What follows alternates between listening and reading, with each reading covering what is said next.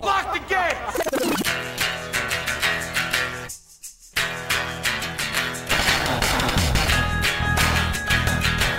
All right, let's do this. How are you, what the fuckers? What the fuck buddies? What the fucking ears? What the fuck sticks? What the fucksters? This is Mark Marin. This is WTF. This is my show. It's my podcast. Folks, big stuff today. Primary guest, Drew Friedman, cartoonist, artist, life changer for me. Uh, first guest, we got a short interview today with somebody most of you know. He's in a band. But before I I, I talk about that specifically, I, I I do have to admit that I, I've gotten perhaps a little arrogant or, or or maybe insensitive or maybe maybe I'm just sticking by my guns. I'm not sure, but I'll I'll try to explain to you. I'll I'll explain the story to you. So I got an opportunity to interview somebody. This is a big guest. Okay, it's a big guest, and the opportunity was, look, uh, you know, you can have him for ten minutes, and uh, it's got to be pretty specific, and um, you know, he doesn't really like getting personal, uh, and uh, you know, it's it's it's a big thing. He he he wants to do the podcast. Now, I, I guess I should tell you this this guest is Mick Jagger. Mick Jagger have a nice 10 minute chat about the new tour 15 city tour that uh, they just announced the rolling stones the rolling stones are doing a tour they're also re-releasing sticky fingers on may 26th this is what's going on for the Rolling Stones. So someone thought that that it would be great to have them on the show and and then I talked to their main publicist and and she thought it would be great to have her show and then I'm like, "Well, look, you know, I, I said this and I got to cop to it. I got to own it cuz it's fucking ridiculous." So I'm like, well, you know, I usually do an hour interview, and you know, that's sort of the format of the show. It's like an hour interview. Uh, and uh, this woman, Fran, was like, I know what you do, and, and we love what you do, and, and Mick, listen to what you do, but that's not what we're doing. And I'm like, yeah, I know, and you know, and, and I'd, re- I'd love to talk to Keith for an hour. If Mick can't do it, Keith would be great for an hour.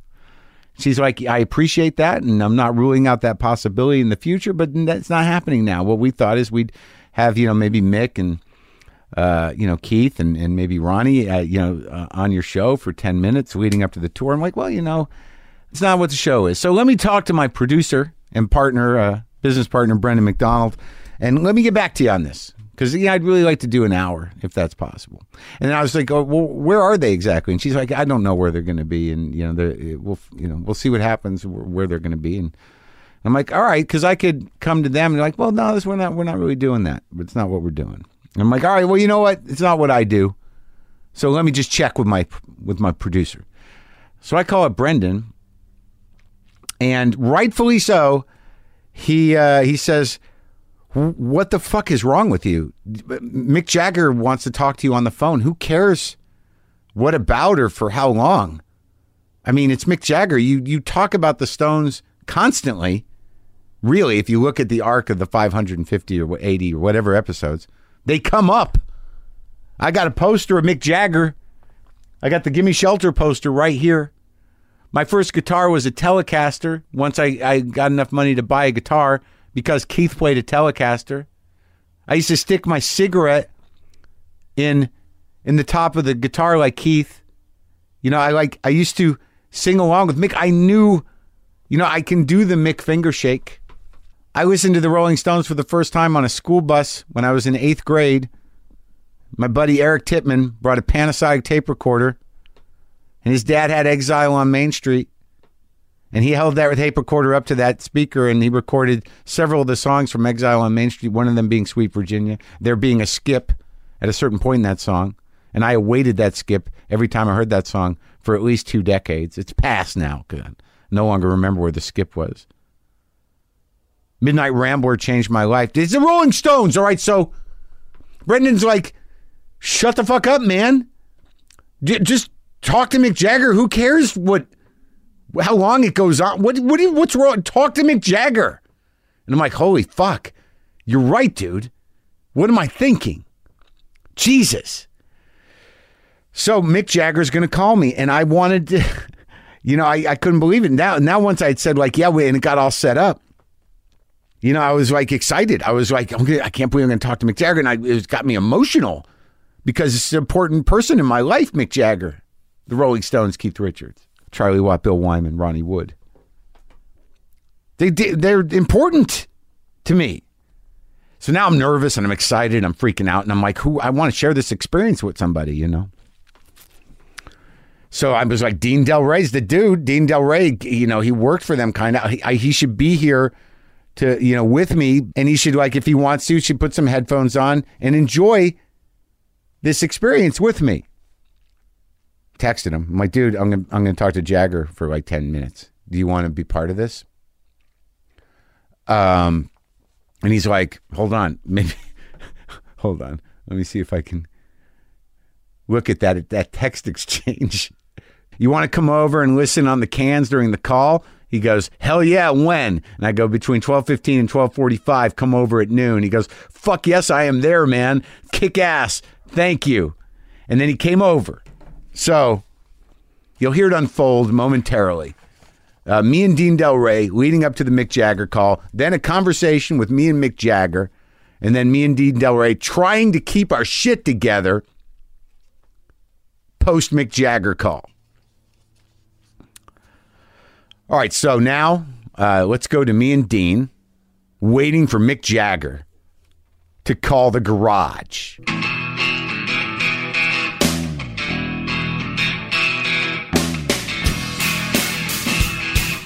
I'm nervous, dude.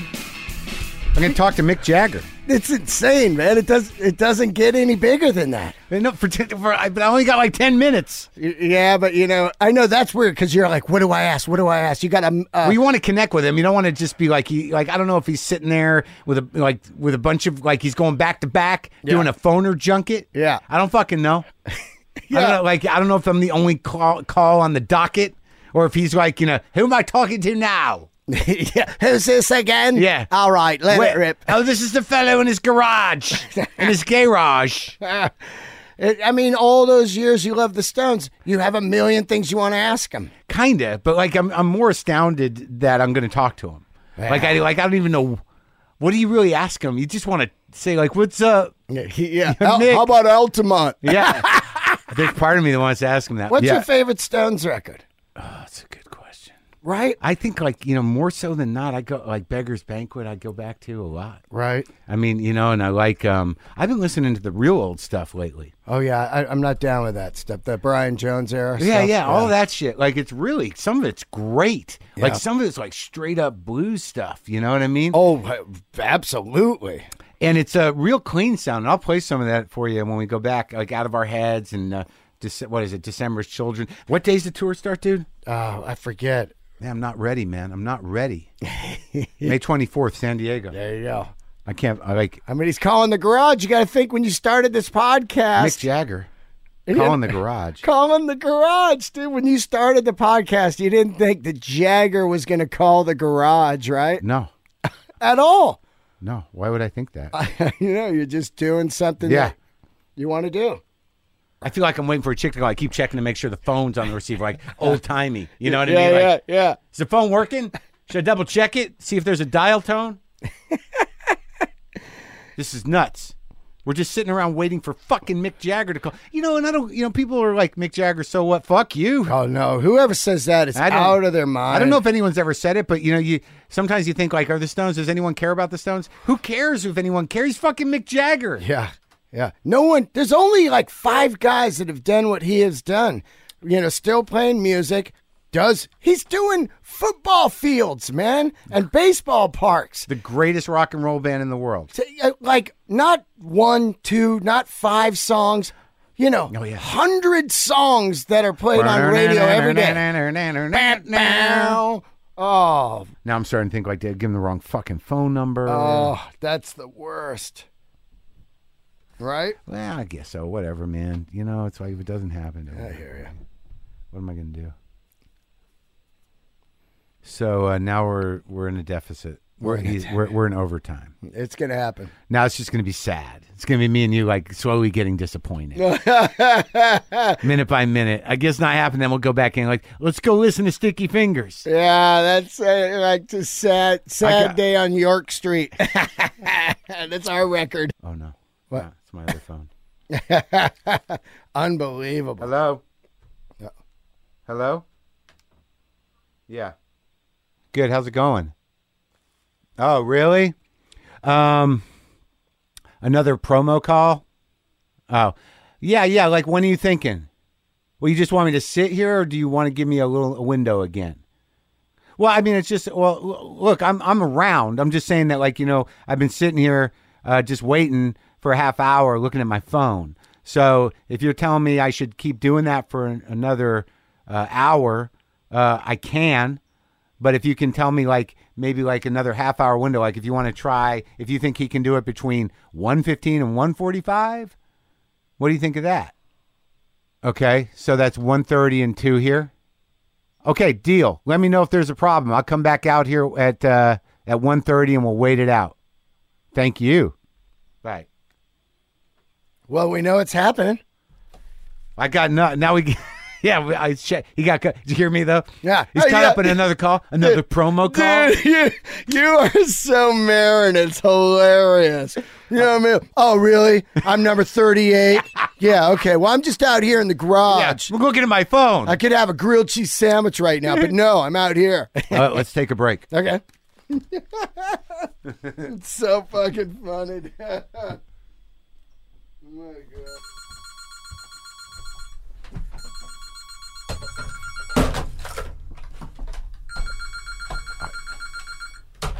Hello, Hello? Mick. Hey, Mark. How are you, sir? I'm good. How are you? I'm thrilled to talk to you. I'm going out of my mind. I'm sitting here. I'm like, oh my god, is it going to happen? And there you are. I'm sorry I'm late. I got the times wrong. I'm, I I had a whole bunch of interviews and I started late. I'm so sorry. Oh no, it's no problem. We're just uh, we're just hanging out here in the garage, uh, waiting for you to call. I'm so sorry. I got. I real. I just realised I got the times. wrong. I was. I. I was started like half an hour late on everything. Um, No, it's great. So- it's great. I'm thrilled to talk to you. How you feeling? good. I'm feeling good. Where you calling from? Uh, the West Indies. Oh, really? Wow. Yeah. Is it nice down there? What do Can you you hear by- me? Okay. I can hear you great. Are you at the beach or something? Uh, not on the beach, but I'm near the beach. Oh, that's sweet. So I'm uh, I'm I'm I'm psyched to talk to you. Is this the first time you've been on a podcast, or you never or have you before? I think I've been on podcasts before, Oh, all but right. I'm very pleased to be on yours. Good. So I you're re-releasing Sticky Fingers. Now, how how much of uh, did you spend any time with the record when they were remastering it or anything? oh yeah, I remastered them. I was there for the remastering. What was it like to listen to that stuff again like that? It's great. I really like that album. It's good, a really good album. Oh, it's a great album, but I mean, do you when you sit and listen to those songs, do you go back in your mind to to where it was recorded and what? Didn't you do that down at Muscle Shoals? A Uh, bit, a bit of it. Yeah. Like with three track, three tracks in Muscle Shoals and the rest in London. And uh, when you hear those songs, do they trigger stuff? Do you do you like do you get uh, emotional about them, or do you have some uh, distance from them? Well, I mean, we, d- you know, I sing them a lot, you know, now. So it's not like I'm listening to them for, for the first time. You Right. know what I mean? It's like, you know, so the as, as a song, it's like from, you know, it's now for me. It's not like I haven't heard it for like a hundred years. I mean, some songs you don't do, and when you listen to them, you think, wow, that's that takes me back. But you know, when you played Wild Horses like a couple of months ago, it's not quite the same. Well, when was the last time you played like uh, S- Sister Morphine or, or Moonlight Uh, but Mile? we, yeah, we played that on stage not for a long, about ten years ago, I should think. The last time we played that, yeah, that's that's I haven't played that for a while. It'd be hard. Would you- you think it'd be hard to get your head back into that one? No, get into it. I could get into that. In in terms of uh, the tour, so uh, you guys are are, are going to be playing uh, just the classics. What, what's the plan? I don't know yet. You know, we're in rehearsal. I've got, you know, we'll make a bit of a mixture. We'll play like well-known songs. We'll play a couple. We t- always try and find a song that we've never done before. A couple of songs we've never done. We might feature a few songs from Sticky Fingers, more unusual one, maybe like the one you mentioned, maybe a couple of others. Um, so it'll be a mixed bag, you know. It won't be just all like. Hopefully, it won't be just by the numbers, you know. Sure, man. A- a- And do you do you get uh, excited? Like, do do you have any ideas of some of the songs that you haven't played in years that you might want to play? Well, uh, I'm going to see. I'm going to see in the rehearsals. I always go through a long list, and then we try them, and they say, "Ah, that's not going to work," or "That that sounds like it's got possibilities." And you know, we might feature some of the m- less well-known songs from Sticky Fingers because I think you know that'll be good. That'd be amazing. Because I heard a rumor that you guys were just going to play that whole album right through. Uh, well, you, you know, the thing about it is that, but that might work and it might not work. So you know, it's got quite a few slow songs on it. Yeah. Um, um, But don't you think people would be like, it- "Oh my God, they're playing the entire record"? Don't you think that like people well, like maybe it'll work. You know, you've got to see. yeah. Maybe it's going to work good. So when you when you decide like if you have an older song that you guys are just uh, you know playing around with to see if you can play it, what determines whether or not you can do it or not? What makes you say like, "Nah, it's not going to work"? You, you can just tell when you rehearse it. Oh, really? You know, if it's just, Yeah. you can just tell if it works. You know, if it doesn't work. right, right, just by the feel of it. Yeah, just by the feel, and if it really rocks or it, you know, it ha- has some emotive thing to it, then you can really tell. And then, um, you know, you know when it's not working. Right. And how are how are you and Keith getting along? Pretty good. I saw him the other day. He's pretty good. You going to speak to him on this podcast? I I, I think so. Is Mick Taylor going to play with you guys again? No, I don't think he's not. He's got. He's not pl- um, going to play on this tour. No. It's just going to be, yeah, it's just going to be us. We, we had a r- great time with him. I really enjoyed it. And we did a load of gigs. We went all around the world. And, you know, we started off in London. It was going to be just one show in London. And, um, you know, went all around the world together. But this is like another beginning of another tour. So, you know, so I, I don't think he's coming on this. So you, uh, do you have any special guests in mind that might play with you? Yeah, we, we're gonna I mean, we'll see about special guests. You know, we did a lot of special guests on our last American tour, and it was a lot of fun. And um, so, you know, I think that kind of works. Or maybe you know, we should do something different. I like doing guests. You know, Yeah. it, sometimes the guests are you know come up with amazing things. Sometimes it's un you know it works out differently than you think, but it's Yeah. it's always fun. What, what what made you laugh? What what what exactly were you thinking when you said that? Well, I, you know, that, that sometimes the, the guests want to do different songs than you've imagined, and you know, you always want to be kind, and uh, uh, you know, you always want to be, you know, they they're giving of their time, so you want to go along with it, and sometimes that really works, and sometimes it doesn't. But but but but. Um, it's, it's, I've had great experiences with it because, like, we had special guests from all kinds of types of music. You know, it wasn't just like rock music Uh-huh. special guests, you know, and all age groups and all- all kinds. You know, so we we we had a really good time with that, and it, it, you never quite know what's going to happen. So I like I like the sort of unknown part of that. yeah. Do you ever miss Bill Wyman up there on stage when you're up there? Oh yeah, Mrs. Dancing. but I I manage I managed to get. I see Bill quite often in London. He's a very sweet guy, and uh, but you know you know Yeah. he it was a long time. It's a long time ago that he. That he left the band now, you know, it's years. I don't know how many years. It seems a long time. Well, the last time I saw you live was in 1981 at Madison Square Garden.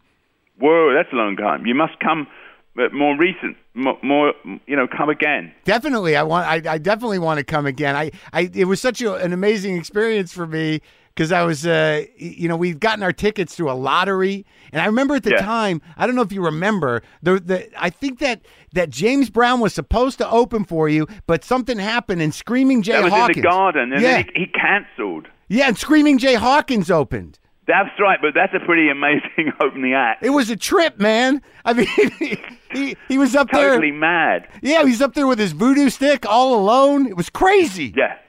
really crazy. So you But remember? you've got to come more than once every 30 years. I know, I know, Mick. I'm I'm I'm gonna. I gu- I'm gonna. I just So you're going to come. So you're going to, you, you should give me a call. You should book the tickets. Come with your friends, and we'll make a special place for you. really. And come and enjoy yourself. I'm gonna. I I will definitely take you up on that. Uh, yeah. yeah. Oh, I would. It would. I I would die. Like I. You know. I tell you, man. I. You know. I. I Are you I, in Los Angeles? I am. Yeah. And I love Well, you you come to guys. San Diego. You come to San Diego. I will. You just don't. It's like Yeah. I, I've loved you guys all my life, and you know when I knew I was going to talk to you, I had no idea, you know, what that was going to feel like for me. I'm sitting here. I've got a post. I got a huge poster right here in the garage. I got a bunch of stuff on the wall, and there's a huge Uh-huh. uh a poster for the reissue of the the Gimme Shelter movie with your face. So I see your Oh, face right. every day. And uh, and me and my buddy Dean Del Rey were just in the house uh, listening to Stones music. It- It's it's crazy, man. I uh, I'm a I'm a huge fan. So I look forward to I look forward to seeing you there. Well, Mick, it was great. I, it was a real honor to talk nice to you. to talk to you. Take care. Take care. Bye. Bye. Dude.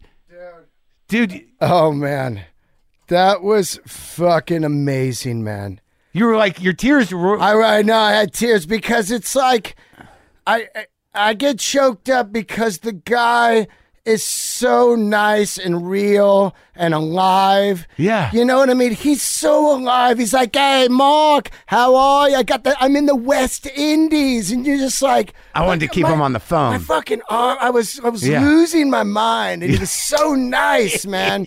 And I worked for the band, you know, but you don't talk to the band like that's like a conversation he has with people. You know what I mean? Yeah. That you just think like, God, man, what a great dude. Yeah.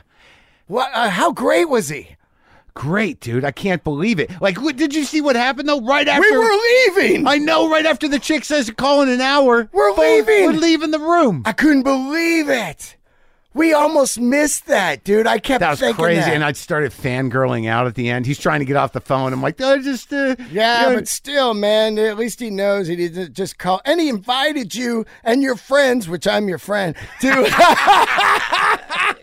to San Diego, man. it sounded like they were kind of planning on doing the whole whole sticky I fingers know, thing. right? He's like, he's like, yeah, maybe. I mean, there's a lot of slow songs, but I don't know. why I'm trying to sound like him. you know, Think it's- maybe I can make that show. oh, come on, dude, we gotta go. Oh, oh, how crazy was that? I can't even believe it. I can't either, dude, because we were It's so walking fu- out I of know. the garage and it's like, boo, your I little know. landline. I know. And then he's like, eh, like no one told him, I'll call in an hour. No, you could tell. he's in the West Indies. No, Yeah. they just thought he was. no one told him. That was insane. And we would have missed that. Yeah, that was. I wonder if he's on the phone right now. It's like I didn't like. I didn't like him at all. Nah, nah, he's not like that. He was, he was like, he was genuine, uh, like cool. Fun. He was laughing and stuff. Okay, man. Well, thanks for hanging out. It's so crazy. We had these headphones on. It was like he was right here. I know. I look over at you. You're welling up. I dude. know. I couldn't believe it because I was just like, wow, man. What's happening? That guy is just a legend to Mick me. Jagger. Oh yeah, You know what I man. mean? It's beautiful. Oh, It's beautiful. man. Ah, All right, dude. god damn it.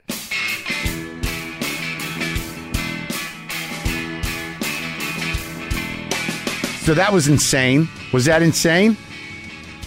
Dean and I went into the house after that and just sat on the couch, sort of numb, and I played.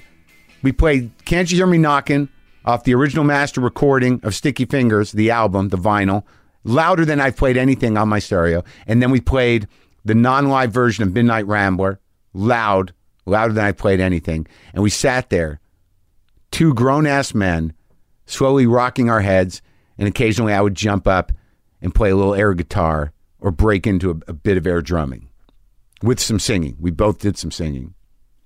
And after it was done, it was just, you know, he looked at me and was like, dude, you just talked to Mick Jagger.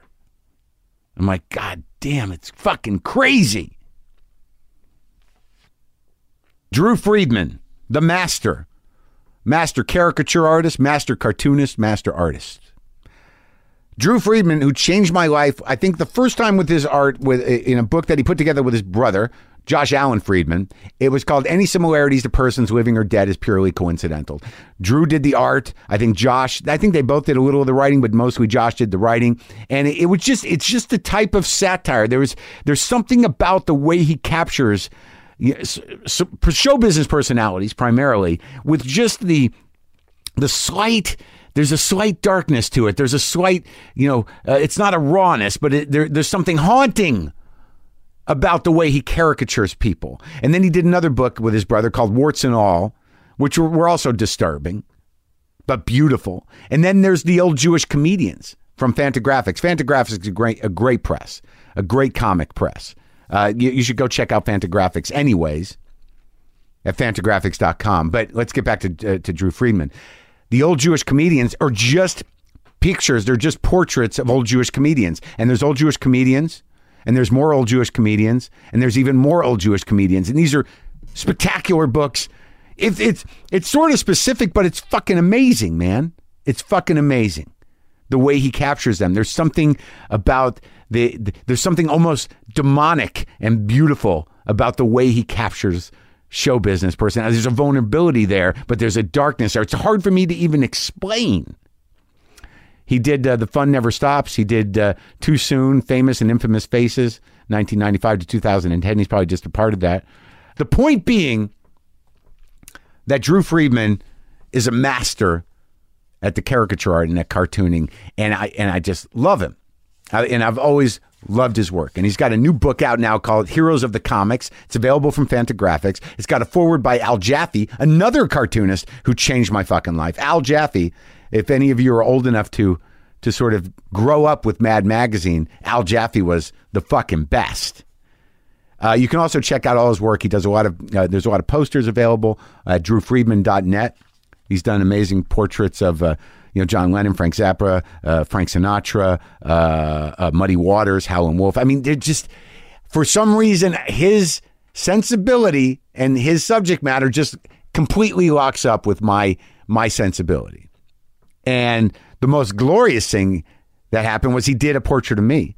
And I haven't used it with anything yet, and I'm about to get it framed. And it's just, it's one of the, it's, it's, I honestly, folks, between Drew Friedman doing a portrait of me and me talking to Mick Jagger today, these are the, like, these are high points. This is bucket list shit. So it was a real pleasure for me to talk to, uh, to Drew Friedman.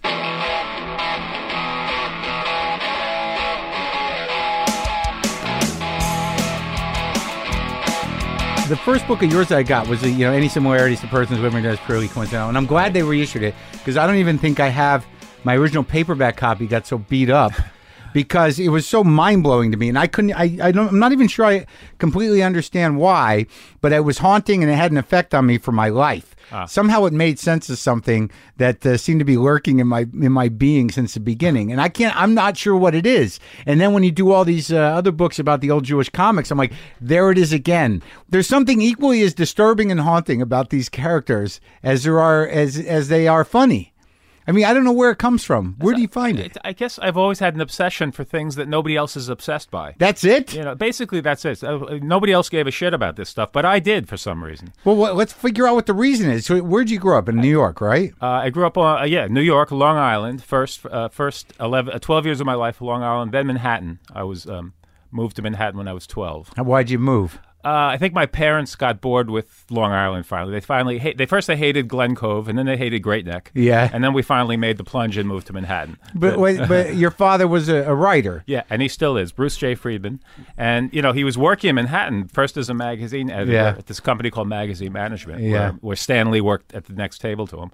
Um, but he was also writing his own books and plays and short stories, and he- and, and for the theater as well. Well, he's a very respected guy. He's one of the, the great dark wizards uh, of the seventies. Uh, uh, that that generation, like Heller and Vonnegut and the satirists, that you know, kind of wrote funny but kind of dark stuff. And those guys were his friends, too. Right. You know, the guys I grew up with who were his pals were Mario Puzo and Terry Southern and Joseph Heller and and Kurt Vonnegut. And, Wait, so you're a kid. You're 11. How old's your brother?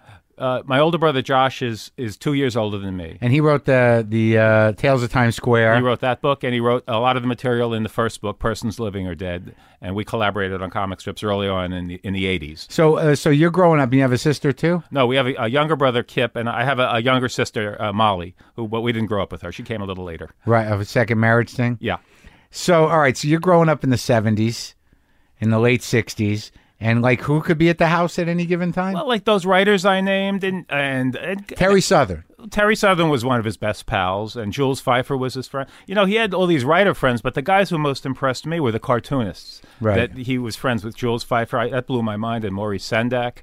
And later, he got to meet people like Harvey Kurtzman. That those are the guys that impressed me. Those were my heroes. So, uh, So you didn't like Terry Southern, not an well, I entertaining kinda- gentleman? I took him for granted. It was great. You know, it, it was great to have him around and see him in the house and Drinking? those guys. Yeah, well, yeah, I didn't, you know, I was too young to notice that kind of thing at the time. But I was friends with their sons. So I was Right. t- friends with Terry Southern's son, Niall. Are you still? And, and Uh, we're in touch. Yeah, Niles Wright is making a movie about his son, his father Terry now. Actually, Finally. Uh, well, actually, he's been working on it. For, I think for the last fifteen years. I So, think yeah. I heard that somewhere. Yeah. That, like it, It's a lifelong project, I think. But you know, it's at some Sons point- do that, man. Yeah, I have no plans to make one about my dad, but I, I guess I'm. Maybe, maybe just a long haven't comic. thought about uh, that. yeah, it would be more in the lines of a comic strip. I Well, I had that suppose, guy or a uh, graphic- Denny Denny Tedesco, Yeah. whose father was uh, uh, was uh, in the Wrecking Crew, the the studio musicians out here in L.A. Yeah. And he'd been working on this documentary for like fifteen or twenty years, and uh, they made Tommy Tedesco's his father, and he finally got distribution. Wow. It came Wow. together. Wow. Well, I know Niall's film is going to be great when it finally happens. I've seen some footage, and I've talked to Niall about doing the poster for it, possibly. Yeah. So when it happens, I'm sure it'll be terrific. So when you were a kid, and but you were part of this this world that was fairly, uh, you know, a, s- a very specific and and, and kind of insulated world of uh, like kind of uh, groovy New York uh, i- intellectuals and, and writers and stuff. I guess I was there, and you know, I kind of grew up at Elaine's, which was my dad's hangout. So you went to in the Elaine's. You were in a booth at Elaine's growing up. basically but I, I didn't like it you know i didn't like it so I mean, it was great to meet like you know al pacino and frank sinatra and george plimpton and all those guys that were at the tables and stuff but i finally took it for granted i want to be back in my bedroom with my guinea pig and my comic books and mad magazines and monster magazines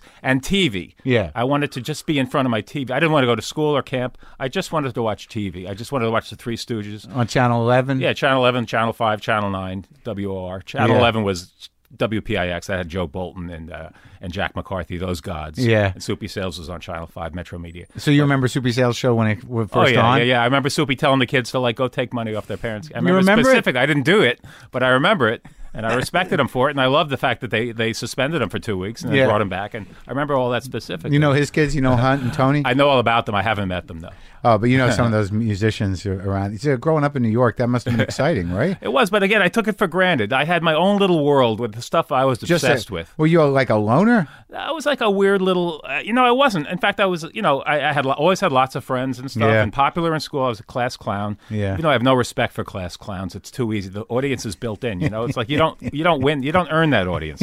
I, I came to n- learn that later, but, but I was always popular. But I just wanted to be in my You were room. and hard. just- You were hard on yourself about being class I clown. thought about it later on. I said, that's, that's nothing to brag about, being class clown. It's like people who say, you know, I was the class clown. That's like, you know, well, that sucks. It's Did, like, did you ever have any uh, aspirations to performing? Yeah, I did actually, but I was also kind of shy when I was younger. It was like, you know, I was always obsessed with drawing. If you talk to people who knew me back when I was a kid Yeah. in school, I was always bent over the desk drawing. And that and that wasn't always a good thing because I was drawing my teachers Yeah. naked, you Yeah, know, doing sure. horrible things Yeah, of all course. over the desk because I was I, I knew then I wanted to be a, a Mad magazine contributor. That was my goal. I wanted to be one of the idiots. So you read you read Mad before when it was small, when it was comic book form. When No, was not, that? uh, well, I, I got them later on uh, Oh, but in, the, that in was the a- paperback. But Right. you know, I was born in '58, and Mad uh, became the magazine in '55. Because that had a profound impact on me too when I first started reading it. But I, I think I was just, you're a little older than me, but I, I can't remember the first ones I read. But my m- grandmother's neighbor had a stack of them. Like Al Jaffe always was like Yeah. the guy to me. He's Like, terrific. I loved him. And I and, and like, the, the, it's amazing what a profound influence it has on your life, isn't it? It- Of course, you know, it had an influence on me, but also I wanted to be part of it. It wasn't just like I loved it, I wanted to be in it. And that was my obsession to be a mad contributor. Sure. And I finally did at age 35. You know, I, I- that that came true. But Yeah. that was my goal when I was a little kid to work for Mad, do work for Topps Bubblegum, like wacky packs and ugly stickers and stuff. That all came true. But also, like, I became, I wanted to be a National Lampoon, and that happened. So, you know, I guess I'm lucky because my childhood goals came to pass And so, you, so you're done. basically. but I was like just obsessed with drawing all the time, bent over my my, my desk drawing at all times. So you know, but I knew uh, that's what I, that's I, I'm not fit for anything else. Right. But, to, but what I do. So I knew that from an early age. I, I've never had a job in my life. So yeah, well, what do you think the like? Because like when I think about Mad, like I, I guess it gave me because like your subject matter is fairly specific and, and very unique, and I and I have to assume it's it's something a little more interesting than just doing something that no one else is doing. Because Mad Magazine, The Three Stooges, and watching Channel Eleven, those those black and white TV shows, and like you you seem to have a mild obsession with Thor, uh, Tor, I mean, Thor, yeah, yeah. and Joe Franklin. Yeah. And it- there's a there's a freak show element to it. And I, I just remember when the first time that I was a kid and I got and I saw that lobby card for Freaks. Before I even saw the movie, I saw that when I was like, you know, eight or nine. And it was like this portal into something I couldn't even figure out or understand. This humanity that was like vulnerable and creepy and, and, and sympathetic Hmm. and everything just was loaded up in there. You, did, did you feel that something was like, did you feel like a, Like it's not morbid. I don't even know what I'm trying to get at. No, really. again, it was like who, you know the people that nobody else gave a shit about. I think as far as Tor, I just saw the potential in him. Tor Johnson, Yeah. who was the big zombie who roamed around in Plan Nine from outer space and Yeah. could hardly speak, the big ex wrestler. But I just saw the potential in him as a comic book character, as a guy in comics, because he had the white eyes like Dondi Yeah. and, and Little Orphan Andy. So that was already there. Yeah. and just to have him like you know, just to, those films that he made were horrible, like Plan Nine, but Right. the, the footage of him is beautiful. Right. And vampire roaming around the graveyards and whatnot. So I just f- wanted to transfer that to comic form, which is you know. oh, so that's the way your brain was sort of wired. Is Yeah, that, you I- know, you saw early how, on. how people will fit into comics. yeah, I just thought he had so much potential as a comic comic star. You know, But I the- saw that. on the cover of uh, of the uh, any similarity is that Shemp is on the cover. Who's yeah. on the cover? Well, Shemp is another guy because he's always everybody's least favorite stooge, Shemp Howard. so so you're like that's your guy. I don't even know if he's my favorite. I love Curly Howard. To me, he's like he's he's a god. He's like Yeah. from another planet almost. Right. You know, Curly. He's so i- i- insanely funny. It's like you know, and acting like a dog and rolling around on the. gr- He's Yeah. like, but I love She- I love all the Howard brothers, but it's, but there's something about Shemp because he looks like a real guy. I think I figured it out ye- years later. He looks like a guy I would see at my at bar mitzvahs and seders and stuff. Crazy uncles. Exactly. He didn't look like a comedian, although Right. you know he did in a way. But he looked like just one of those crazy Jewish guys that I would see like a couple times a year. Character. He reminded me of that. He Yeah. was accessible. Right. Yeah. Where Larry was like sort of the uh, he was the guy in between. Yeah. He was like the audience's surrogate. You know, you could like always identify with Larry. He was Right. just like there in the middle, even though he didn't know why he was there. and Mo, of course, was so angry at all, and that was so great. of Yeah. course, and still is. Just watching him on YouTube, the clips of him just so angry about you know. yeah, And- everything. Yeah, and he's just as stupid as the others, but he's just you know angry and in charge somehow. Somebody somebody elected him to be in charge, and he knew it. And I don't know. But there's something about Shem too, and the greasy hair and parted in the middle. Right. And he looked like a gentleman. He was so ugly, and he was voted ugliest man in Hollywood too. But I think I see beauty in ugliness. I Always always thought Boris Karloff was beautiful as Frankenstein monster. Yeah. And Shem Howard to me is a thing of beauty. Well, th- yeah, that that why I think that's it. And that that was it. You see beauty and ugliness. That's, and there's- yeah, that's it. That's and it. the, and I think that's what sort of confronts people when you look at your, your work because it's so detailed and slightly there's a slight caricature to it, but you know you're you're you're sort of like you know acne, bumps, pimples. That's right. You know, so everyone seems to be a little wet. Right. There's li- a lot of moisture going on. People who smile too much. I pick up on all that stuff, but it's like uh, the people like nobody else would, you know. My dad said Drew always noticed the people nobody else would notice, like elevator men Yeah. and the guys who sell newspapers. And I, it's true. I would like, you know, spend extra uh, attention absorbing those guys. Do you, do you Uh-huh. sit there and like do you, do you have that moment where you're like, what is their life like? Because like it seems like some in little- in the in a, any similarity, and we'll go through the other books. Like there, you created lives. You created a life for Joe Franklin, in a way. Well, Didn't you? yeah. You know, uh, w- with the sitting piece, in an undershirt or something. I can't remember now. piece I did with Joshua, which was his life story, we Right. did some horrible things in that piece about he- he's coming actually coming out of his mother's vagina at, at, at the first panel. looking like he does now. Right, basically the same head, and you know horrible things are happening. Yeah. but you know he Joe chose to to sue me finally. Um, for He thir- did? He sued me for forty million dollars, and it was over a basically innocuous comic strip about him shrinking, Uh-huh. and that was the thing. He was he's very touchy about his height. Uh huh. Um, it was called the Incredible Shrinking Joe Franklin. The, the piece is in the first book as well, but Joe sued over that. He, And that's what was worth forty million dollars. well, that was a you know a reasonable sum, which I've always said. I had about ten dollars in the bank at the time, but he sued for forty, and it was finally dismissed. He also sued National Lampoon because it ran in heavy metal. you really pissed Joe Franklin off. It's some that got to him. Yeah, the fact that we, I, that, we, that I went after his height. so it's no good with you two. No, that was like you know he sued Uncle Floyd for thirty-five million. He sued me for forty million. Why do you sue Uncle Floyd? He sued him. Uncle Floyd did a, the Joe Frankfurter show. On his- Right. he's like he put on a big head. Yeah. and like did Joe Frankfurter. You know. Right. You know who I had in here? Who's that? Uh, Marty Allen. Oh. Ah. Marty Allen. He's ninety-five. Did he he- wanted to do the show. Did he take off his wig when he sat down? He didn't have a wig anymore. Oh, really? There's, it's just sort of a I think- weird thing I think going on. When he when he when he performs in Vegas, he lives in Vegas. I think he ha- he has like a Kathy Lee Gifford co- co-host. it's his wife. Oh, okay, okay, It's his wife. that's right. It's Remember when- crazy. When, Steve Rossi, the way they broke up with uh, uh, Alan and Rossi broke up, he got he got um, Slappy White to. Uh, Uh-huh. I didn't be know his- that. Yeah, so it was like uh, Rossi and White. Is black that and what he white. Yeah, did? yeah, he got Slappy White brief. So it was like a like a you know a black and white team. It But didn't like, last but long. like Marty Allen coming over, he's walking up the hill. He's got a walker. There's Yeah. two people that are with him, and we're like, "You need any help?" He's like, "No, no, hello there." hello there. Nothing. Ever, what was he promoting even? Like uh, I don't know why it happened. Uh-huh. I think somebody who works for him uh, said it'd be nice. uh, you know, you, you want me, he, they knew I did Mel Brooks and Yeah, Carl Reiner. and stuff. yeah. So they're like maybe Marty Allen. I never really thought about it, and I had to like kind of go through the fact that it was a fairly substantial career he had. Well, yeah, of course. He But was between- Hmm. he was as big as Martin and Lewis in the '60s. But though. they kind of replaced them in a way. Exactly, Like yeah. w- once they kind of, I guess, broke up. Yeah. Uh, that was the they were the guys. That's right. Well, But in the be- between 60s me and you, I'd never ever in my life. It was sort of endearing in some sad way that uh, you know, like he has to use the bathroom. He's ninety five, and then he, he leaves. They leave, and he had pissed all over the fucking Wow! floor. Did you clean up after I him? or cleaned- it was leave the there? first time I would I go cleaned look up- at that piss if it was still there. Yeah, I, well, I wish I had it I for would you. take a w- photo of it. I would have Wow. taken Marty Allen's Marty Allen's pee. piss. Yeah, I cleaned up after Marty. It's the first time I clean up after a guest, Ah. and I have to. I, I'm giving him the benefit of the benefit of the doubt that he didn't just piss on it on Wow. purpose. You know, I've had people piss on my toilet too eh, over the years. in Yeah, my- on the floor, in my everywhere, apartment, everywhere. I had Dan Aykroyd come up to my apartment once Yeah. with my dad. They Yeah. were working on a movie. It became a horrible movie, Doctor Detroit. But he came up and used my bathroom and pissed a little on the floor in the Yeah, seat. yeah. And I really gave it some thought. Should I clean this up? Yeah. you know, You're or gonna just leave like it? preserve it and turn it into a shrine. Marty Allen's would be worth preserving, but I think so. but those guys are di- there's not that many of those guys left. Like I'm at, I'm in Los Angeles now. You know, just two years ago, three years ago, when I did a signing, Carl Ballantyne joined me in the signing Wow. at, at at Skylight Books, and now he's gone. And But there- th- but like you were saying before, you know, there's this like uh, you know the the idea, just the fact, the detail of uh, of Marty Allen's wig that there there there is something. I think what you recognize, and I think as certainly as these people go get older, is that there's something horrendously grotesque about show business. you've you've noticed that too. But yeah, but I mean, but I it's think it's sort it's sort of specific because as things get glossier, and you know, you don't get to see, you don't have that experience like the way you capture Bob Hope or Milton Berle as as they're aging or or in different situations where you're taking this this icon and, and making them probably you know uh, just as dirty as they really are on some level.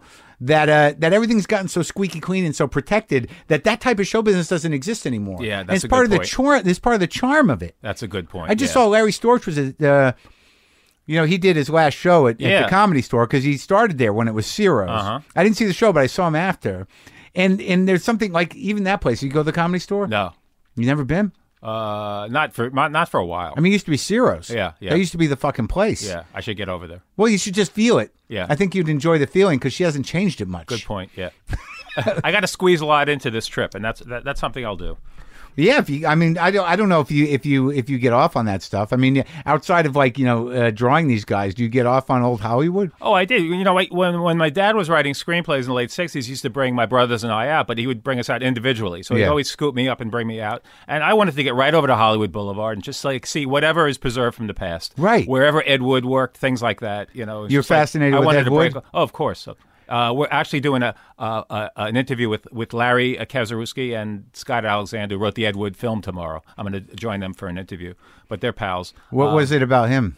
Uh, well, the fact that he had just basically he had virtually no talent, but he also but he was just obsessed with like proving himself, like you know, just get it, putting putting his work out there, even though he had nothing to offer, basically. And I admire that so much. People have nothing to offer, but still they want to offer it. You know, it's like I think Zero Mostel says, like all I can offer is failure. You know, Uh, people demand success. All I have to offer is failure in producers. And Yeah. I love that line. How Jewish did you grow up? Not at all. I didn't go to I didn't go to Hebrew school. Nothing. No, we went to bar mitzvahs and seders and stuff, and I used to laugh at all my friends and, and relatives who had to go through that stuff. But my parents were fallen away uh, Jews, I think. Uh, What screenplays did your old man write? Well, over the years, he's written. Um, uh, uh, uh, the Heartbreak Kid was based on his short story. Neil Simon uh, wrote that, uh, turned that into a, into the movie. With, Great movie. yeah, the original, not the new one. No, which- yeah, the which I haven't original, seen. the Yeah. original. Then he wrote he wrote movies like Stir Crazy and Splash and Did he write Stir Crazy? yeah. That was a good movie. That that's fun. Richard Pryor's great. In that. Yeah. there's some yeah some good stuff on that. Uh, he wrote Splash, Doctor Detroit, The Lonely Guy. Uh, he, he had- wrote The Ah. Lonely Guy? yeah with Aw. Steve Martin film. So he had a f- he had a good run in the '80s. Yeah. Grodin was great. he was. Yeah. he was. He was. He was like very subdued. Uh, Grodin was actually obsessed with that book. My dad's book, The Which Lon- one? Lonely Guy's Book of Life, which they based the movie on. Yeah. um, he was kind of obs- he used to read passages from it, so it was great that they got him. Was in he there. a family friend? Yeah, he was actually goes back way uh, back with my father because he was in Steambath, my father's play when it was off Broadway, Uh-huh. and then he was in he starred in the Heartbreak Kid. So they've had this par- they've had this uh, you know over the years, over fifty years now, because he was just in this short uh, film that was made of my dad's uh, one of my dad's short stories with uh, Michael Serra. Yeah. that starred in it and used Chuck Roden, Charles Grodin as his dad in that. You get along with your dad? Yeah, we're great friends. Yeah, That's good. Yeah. Always? Yeah, we've never had any. and There's never been any issues. We're pals. Yeah, he's doing. He's he's uh, 84, and you know he's had he's had some health health issues, but you know uh, we we get along great. Now, when you started drawing, like when did you first start doing panels? I mean, as opposed to just doodling and really focus on you know creating comics. The the first panel comic strip we ever did was actually the Andy Griffith piece, um, which was about you know Josh wrote it, excellent excellent script, and I drew it. It's the late '70s. I was still going to school, School of Visual Arts. My teachers were Harvey Kurtzman, Will Eisner, Art Spiegelman. So, like, explain to me and, and to like the people that listen, because like like I mean, I know there's people that i- in the world of comics, you know, there's there's the world that you're from, and then there's also the world of mainstream comics. Other than Stan Lee, it seems like a lot of the guys that you gravitated towards were were not underground, but definitely off to the side of Marvel, right? Well, I grew up, you know, like I said, my dad worked next to Stanley, so he deposited all these comics into Yeah. my bedroom every Friday. So there were stacks of that stuff, Yeah. you know, brand new. And I would hang out at Marvel Comics when I was a little kid, get to meet Stanley, Jack Kirby, those guys. And and it- like I said, I wanted to be a mad contributor. But as I got older, I did become s- obsessed with Robert Crumb. I mean, that's like what he was doing just blew my mind. I had never seen anything like that. It changed my life as far as an artist and, and my whole Was perspective. that in the about- '60s or was it around actually, I when it was happening? I was like way too young to even be looking at that stuff. Right. I was eight years old. You're supposed to be an adult. so like that one up there, like that first Zap comic. Oh. yeah, maybe? sure. Yeah, that might have been the first one I was looking at. I Yeah. actually drew that recently for for another book where I discover Robert Crumb's work, and it blew my mind. It was like I knew I shouldn't have been looking. at It was so forbidden, and Mm. I was like seeing things. It's like what the, you know. It was like looking at. That's where I learned how uh, how to where the penis went when you did that thing. Yeah, he educated us all. he did. He did. It's like, right from that's the how get-go. it goes in You're there. a little younger than me, but I like was eight years old in 1969, 68, and looking at this stuff, and, and, like I, s- you know, I slipped the pile, I slipped the comic book into the you know pile of stuff my parents were buying. They didn't pay any attention, and I had like amassed a little collection. But he changed my whole perspective about every. uh, Like finally, I, all of a sudden, I didn't want to be a mad contributor. I wanted to do underground comics. well, what was it exactly that that Well, gra- it's like- that you, know, I used to. resonated? it's- I used to look at his work and think like there must be a, like a bunch of guys named Robert Crumb because he had all these different styles, Yeah, these yeah. beautiful styles that you know. And, and and I would learn later that he just like would draw. He'd never like he'd hardly do pencils. He would just draw with ink onto the paper. It was just all in his mind. That he was it like, came out you know, like I don't that. believe in God, but I believe somehow he was like touched by God to like draw like that, like Frank Sinatra sings. It's just like How's some- your this- process different? well, I, I really work hard on penciling. Like I really do a tight pencil before I start painting. Mm-hmm. You know, it's like I really block it out. It's like almost like a, a map. You know, which I follow when I'm. And also, your your style is very uh, uh, uh, pointillistic. Well, it used to be. I used to do the little dots. And No then- more? Well, I guess for, not. for a few years. I, I switched over to watercolor to painting. You know, just Yeah, my, yeah. To, to, to, um, I got- actually got bored with it, the, the stippling style. I Uh-huh. don't even like the word stipple, but I'm not a fan of. I was never a fan of it, but I like. I love working with the brush. So you know, my, my recent books, including my new book, Heroes of the Comics, is all is all watercolor. Everything's done with the brush. but you still have that amazing sensibility. There is a sense of like, uh, like I, it's very hard, I think, that to do something that that reads as realistically, but on some level, because of the way they're framed and the way their body is structured, there is a caricature element to it, right? Yeah, I've been labeled a caricaturist. I don't think I am. Also, a Well, I'm por- not- I'm just- portrait I'm- I'm artist. just saying But There's, like, element. there's a slight distortion. That's but it. It's, yeah, just that's that's it. But there's a slight. eh, but it's not like you know. I don't. it's not an extreme distortion, which would imply caricature. Exactly. It's a slight right. distortion. I don't see a chin and have to exaggerate. I don't look at Jay Leno and say I got to extend that chin. You know what? I'll make that chin even bigger. You know, that's that's that's what a caricaturist. So is when, like. when you say exactly, so when you say a slight distortion, Yeah, just like, and in fact, it's like it happens naturally. Perhaps you won't even pick it up, and Right. perhaps in some cases there's no distortion. Right. like with the Jack Benny, uh, Jack Benny, Jack Kirby portrait on the cover. Th- I don't think there's any exaggeration. It's what I wanted to capture was that melancholy, like broken down spirit. You know, this guy who created all this work over 50 years. what was And- his? Who was he? well, Oh, he like did all the early Marvel uh, superhero stuff. Like he invented, along with Stan Lee's writing, um, the Fantastic Four and and and, and, uh, um, and the the Hulk and uh, Captain America. He invented with Stanley. He Like invented he those. basically created all that stuff. Like drew all that those early uh, that early work. Yeah. and he was not very well compensated, especially later in his life. And they kept all his artwork. They finally returned some of it. He, he wasn't he wasn't appreciated. He wasn't treated very nicely. I don't think. Did he So- ever get it? he, he they returned some of his artwork l- years later, and only recently they worked out a deal. Marvel, who's owned by Disney, they worked out a deal to to, to, to give him to give his family, uh, you know, some of the money that is due. Really? Yeah, yeah. or some of the money So they this should. is like a, a sort of a beaten man kind of, a it's kind of yeah, but but but still like reflecting his that amazing universe he created behind him in that uh, swirling Jack Kirby esque um, artwork. yeah, and do you find that a lot? well, you know, Stan Lee's doing fine. Yeah, well, he's he's ninety one. He's yeah, he's still you know he's, he he he still goes to conventions and he's having fun. like you know i'm sad to say and i and maybe i'm alone in this in that you know like my my sense of, of, of comics like i didn't i didn't grow up loving them and there was a period maybe when i was in my 30s that i started reading a few uh, but i came into comics more around the stuff like like uh, any resemblance and, Yeah. and the art crumb stuff but in in, cer- in terms of mainstream comics i never was that guy Mm-hmm. mad magazine definitely but um, like i don't know who a lot of these people are Right. You mentioned Al Jaffe. He's in the book, so we got some of the mad guys in here. Guys Yeah, who and- star- these are guys who started in comics, like in Right. the 30s and 40s. So Al Jaffe and Mort Drucker, Harvey Kurtzman are in here. Yep. Um, And these are Gaines, guys I William- was like William Gaines. I know all about when I was younger, and then kind of moved away from that world, and and I kind of lost interest in mainstream comics, like uh, as the uh, as the years when the uh, comics code came into into being. What What is is that now? That's a, the, the, the little code you Yeah, see yeah. that little uh, box. Yeah. They kind of uh, uh, bland. The comic books became bland after that happened. They knocked. They they they, they got rid of all the horror comics and Yeah. crime comics and sex. There was no more sex in comics. It all became bland and whitewashed and.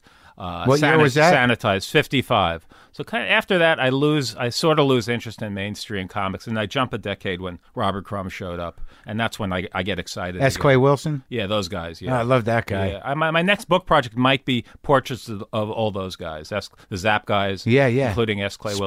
Wilson. Those guys are Robert Williams is still around. He's in Los Angeles. Yeah, he's here. yeah, he's terrific. Yeah, he's good, but he like he's after you, really, right? Well, you know, it's like he like a Zap guy. He's like one of the original Zap guys. Oh, what, I guess so. Yeah, He dates. He's like did that Chrome like that. He dr- right, draw right. Chrome. Yeah, from the Pretty detailing. amazing. Yeah, right? yeah. But he was one of those like essential those, those seven guys Right. who did Zap. And, Spain Yeah. and and him. Victor and Moscoso, Rick Griffin, who died years ago. Yeah. He did a lot of poster art. he did the psychedelic stuff. Uh, right, right. Yeah. Right. what now? Like you were in Lampoon and stuff. I mean, what, are you a Gahan Wilson f- fan? Well, yeah, sure. I love those guys. You know, I Yeah. like kind of joined Lampoon when it was no longer funny in the mid '80s. Right. That's when I like you know started doing work Right. for them and stuff. And what about the other guy? What's his name? Rodriguez. yeah, Charles Rodriguez. He's something, he's right? Terrific. Yeah, he's great. He's a hero. Gross. yeah. S- Sam Gross. Yeah. Sam Gross is still kicking. Yeah. Uh, yeah. All those guys, Bobby London, all the Lampoon guys were like, you know, I idolized those guys. Like I said, I wanted to be a Lampoon contributor after absorbing all that stuff. In the What was that 70s. guy? What was his name? Bodie.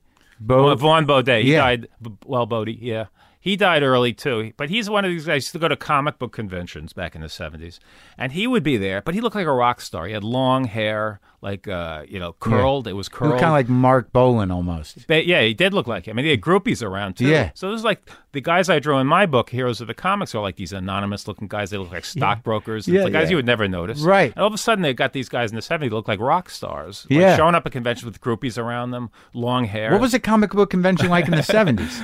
you know, they were like kind of Like, they were what is it, like a, big, 100 a big guys? room with Yeah. all these like versions who were like into buying comic books and you know, and me, I was like obsessed with EC comics. I wanted to buy EC old EC comics and underground comics. Which E one was those? that you see? well, I like Tales from the Crypt, Vault Oh, yeah, of yeah, Horror, yeah, you know, yeah. early Mad when Mad was a comic book, it was an EC comic. That was my obsession. Do you have a collection now? no, I got rid of them years ago. I- Really? I, used to have thousands. You let him go. Yeah, I, I sold them all. I sold a huge pile. When Did you I make ma- money? When I met when Kathy and I married, I was just like, I don't want to like you know take this stuff with me everywhere we move.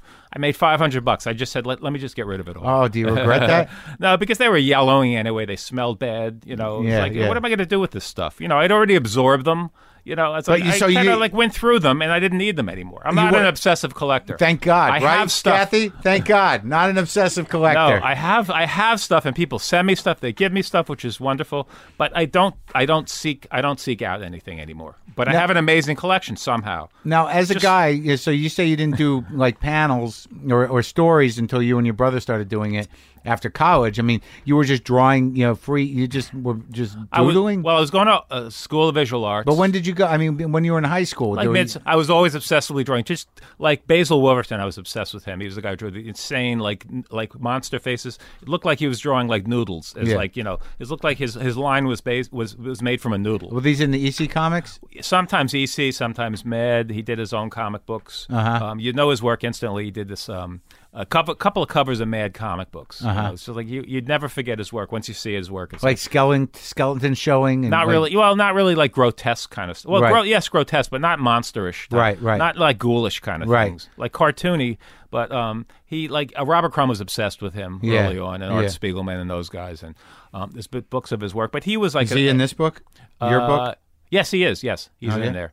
Um, but guys like him and, and Harvey Kurtzman, Don Martin, all the mad guys are my my, my idols. Mort Drucker especially, and Al Jaffe, and, Mm-hmm. and, and and Bob. Even the lesser mad guys, you know, I just like would absorb, stare at their work, and just you know. A lot of the times I didn't even read the stuff. I just wanted to look at the artwork. you know, Yeah, just yeah. So obsessed. But Don Martin's uh, sense of humor and Mort Dru- Drucker's caricature work and all of it, I was just absorbed by all of it, and I just wanted to be part of it somehow. And um, so that's what that, that you know here I am today. But uh, when when uh, when you went to college, Well, I was going to art school. I wanted to be a cartoonist, but I didn't know wh- what particular which particular direction to go in. what'd you learn in art school though? Like you come in. Not you much. got I was certain- pretty hard to teach. I kind of Yeah. went in, went in like knowing what I wanted to do, which was like draw like what I was particularly obsessed with. I picked up on the stipple work, like you know, I just like casually. Uh, started where I, I- like I, I wasn't a fan of it. I just like it slowed me down because I used to draw really fast. Yeah. and that was like a handicap because it The was a sti- stipple work was what the point. The, yeah, the pointillism really slowed me down. I had to but concentrate. you you chose to do that. For yeah, years. I did. It was like an experiment. Um, and then it, what you it became well, then associated it became uh, with you. it became like yeah, yeah. It was, Yeah. but it was good because it like it's. uh, I I think it set me apart. It was like, oh, he's the guy who does that kind of work. Yeah. and he's and and and he's you know he he's he's good at it. And uh, there's nobody else really around who does that, especially cartoon humorous work. Right. They're stipple artists, but most Right. of their work is like kind of boring. It's like drawings of curtains and clouds, and, you know, tapestry. so that's an actual. And I was drawing Tor Johnson's face and Shemp And Howard Shemp. and Stip in this, you know, meticulous stipple work. But finally, too meticulous, it just slowed me down. Also, the tapping, constant tapping. You know, we had a little apartment on Sixth Street Yeah. in Manhattan when Kathy and I first got together. And I would, you know, have deadlines, and I'd be working at two in the morning, tapping away, and the bed was like three feet away, and she'd have to get up to go to work. So finally, you know, she had to say something. It's worse than cocaine. Yeah, it The was driving stipple her work. nuts. It was gonna, it was gonna destroy the relationship, or you know. And I wasn't that, you know, it wasn't that important to me to just get. So I phased it out over a But year. it was a sort of a, a, an odd usage of a of a technique right. that you made your own. I think so, yeah. And Yeah. It also, but mainly it, it did slow me down because I was drawing way too fast, Mm-hmm. and I was like not concentrating enough as much as I should be. I wasn't giving it enough thought, just drawing way way too fast. Who were your teachers over there? Well, Harvey Kurtzman was one guy who was the guy. How old was he then? He was a He was actually my age, and he was like fifty six, which you know. but he was one of the original Mad guys. Uh-huh. Yeah, he's actually invented Mad. You know, he like conceived Mad, was their first editor, drew, ev- uh, uh, writ- wrote everything in Mad, the first twenty-four issues, practically everything. And what'd you And- learn from him? Is- uh, He uh, was a you hero know, of he yours. Was not, really, he was right? a hero, but you know, uh, I loved Harvey Kurtzman. I loved thinking about him and talking about him. But he was not a great teacher. I was not a great student, but Right. he wasn't a great teacher. He was like basically there just to like you know kind of hang out with the students and show them stuff. Yeah. it was. It was mainly being around him, being in his presence. He was kind of a guru. So Right. anything, he, any kind of advice he offered, Yeah. you know, Yeah, which yeah, was yeah, yeah. which was ra- which was seldom. Yeah. but anything was just right on the money. And he Yeah. also he also recognized who who in the class um, had potential or had had talent worth paying attention to, And you- and he who said might you- go play. So he, he kind of singled me out. Mark Newgarden as well, my friend Kaz, cartoonist. I think I have some of his stuff. Yeah, he's, good. terrific. I'll be seeing him later. Very different than you. Yeah, and that, actually, Kaz is an old friend, and, and Kathy Kathy's friends with him too. We go back way back. We didn't like each other at first because he was a Jersey City Lithuanian punk, Yeah. and I was a privileged Upper West Side Jew. Yeah. and we just had no, seemed to have nothing in common, and we kind of circled each other like we didn't like. But each what do other. you call his style? It's sort of a throwback. You're right. Yeah, yeah. He his style's sort of like the next step from like uh, L.Z. Seeger, the guy who created Popeye. He's Right. Uh-huh. Like the, the more like the updated Popeye, you know, especially in the '80s and like the. Uh, like a new, like the the punk era and the, and the new wave comics and stuff. He kind of like took L, that style and like updated it to you know. Yeah. And his stuff is still terrific and funny. And I think I'm the first guy who ever said to him like, "Kaz, your stuff is really funny." And he never thought about that because he was like more into the artsy kind of Right, right. and I was like briefly editing National Lampoon's comic section. I brought him in. I said, you know, and he said, why'd you ask me to do? I said, I think your, your stuff is really funny, and he had never considered that. It So was not his point. he acknowledges that, yeah. but you know, he saw himself more as an artist. yeah, yeah, he was like, but he comics artist. He also loved Robert Crumb. Right. He wanted to be a cartoonist, and he wanted to do comics, just like me. So we had this parallel kind of uh, existence. And now Will Eisner is like this this grand, you know, this mythic presence. And, and w- explain to me me his importance. Well, he was a, a, a, he was a legendary guy in the world of comic books. Although br- his com his work what in- reason? his his his uh, work in comics was very brief, just a couple of years. But actually, when he was very young, like 20, 21, he started this uh, artists uh, this uh, uh, the shop, what Yeah. they call a, a shop. With another guy, ten years older than them, where they bring in when comics were exploding, when Superman just happened, Right. So Will Eisner had the foresight to, to think about like opening this shop where hire all these young car- uh, artists and turn out all this work and completed comic books stories and uh, he'd hire So wri- that's like a- writers, artists, inkers, and all these like like forty guys crammed in a room creating these comics, and he was like in charge and would block out stuff for them and everything. He was like in charge, but then he gave all that up to concentrate on his character, the Spirit. Which he started, and, and that was uh, in a, a, done for a newspaper supplement. It was like the first. It was like you know, he broke away from comic books early on, but you know he was like he another guy who was influenced by movies, especially like something like Citizen Kane, Right. where his panel structure. It was just like so uh, obs- obs- uh, influenced by Orson Welles and what he was saying in the film noir, and he and his panel breakdowns were beautiful. Like that long focus business. and- yeah, yeah, yeah. and like yeah, the angles and Yeah. things you would never see in anybody else's work, and he was like there at the beginning with that. So that was groundbreaking. So he was yeah. So he was a teacher, and he was from the old school. So Yeah. his class was really structured, unlike Harvey Kurtzman, Right. Which was character so char- uh, casual. Will's class was l- really structured, where he would the whole cl- one particular class would be all about word balloons, and and in his, mi- in Will Eisner's mind, it's like how to draw comics the Will Eisner way. Yeah. was like basically his thinking. but that's not a bad way to learn from. Well, like he had all these obsessive students around who were like, "Oh my God, Will Eisner!" It's like, and I was there, and I just wanted to draw my stuff. Yeah. And Will didn't quite, you know, Will and I got along. We had a, s- you know, he he enjoyed my sense of humor. Uh, he didn't quite get what I was drawing. I was working on a comic about Fred Mertz in his com in his class. And I would, you know, sit in the in the class and just stipple, like, you know. And he'd look, and he said, you know, like Drew, what do you call me Friedman? Friedman, what do you do? You're wasting time. Comics are not about uh, uh, William Frawley. They're about this heroes and villains and sup- and, and and heroines and sidekicks. Not about Fred Mertz. Yeah, he was like baffled by by that kind of stuff, and he just didn't. You know, he thought I was wasting, throwing away my talent, you know, on stuff like that. Yeah, but I always enjoyed him. He was like a raconteur. He loved to talk about the old days. that's funny. He And was I like loved he it. was old school. He, He was he like, was what are you doing? Who cares certainly about old Fred school. Mertz? And he was cer- he was old school, but also he was like sixty at the time, which to me again sounds really young now. But he wasn't like an old old man. He was like Right. sixty when I had him. But he he was really old school. He like from another era, from Yeah. the thirties and forties. And what what was your relationship with uh, with Spiegelman? Well, again, he was another teacher, and also He taught there too. Jesus. So Yeah. was this like a the folk? They had a comic major, cartoonist major. This was the late seventies. It was Harvey Kurtzman, uh, Will Eisner, and Art Spiegelman. My three teachers during the week. You know, most of the students in the class they didn't know who they were. It was nothing special. They Yeah. were just like the teachers. Yeah. You know, but for me, it was like it was like the route, uh, Mount Rushmore of cartooning. Uh, Right. Art Spiegelman hadn't created Mouse yet. Um, but he was, you know, he was. I knew him from Underground Comics. He was very intense about teaching comics and Smoking uh, those his- camels? constant yeah constant smoking of cigarettes but also so intense and had such a deep love for comics and the history of comics and stuff that nobody else had appreciated yet like history of comics including like teaching things about like like Leonard Moulton like would, would it was the first guy who wrote a Three Stooges uh, uh, bibliography no Yeah. film scholar had ever thought about that Yeah. but Art Spiegelman was the first like s- uh, historian or a comics historian or teacher that actually discussed Mad Magazine in a class or Mad Comic Or books. Crazy Cat? Yeah, that stuff. Yeah, Yeah. especially Crazy Cat and Yeah. the stuff from the twenties.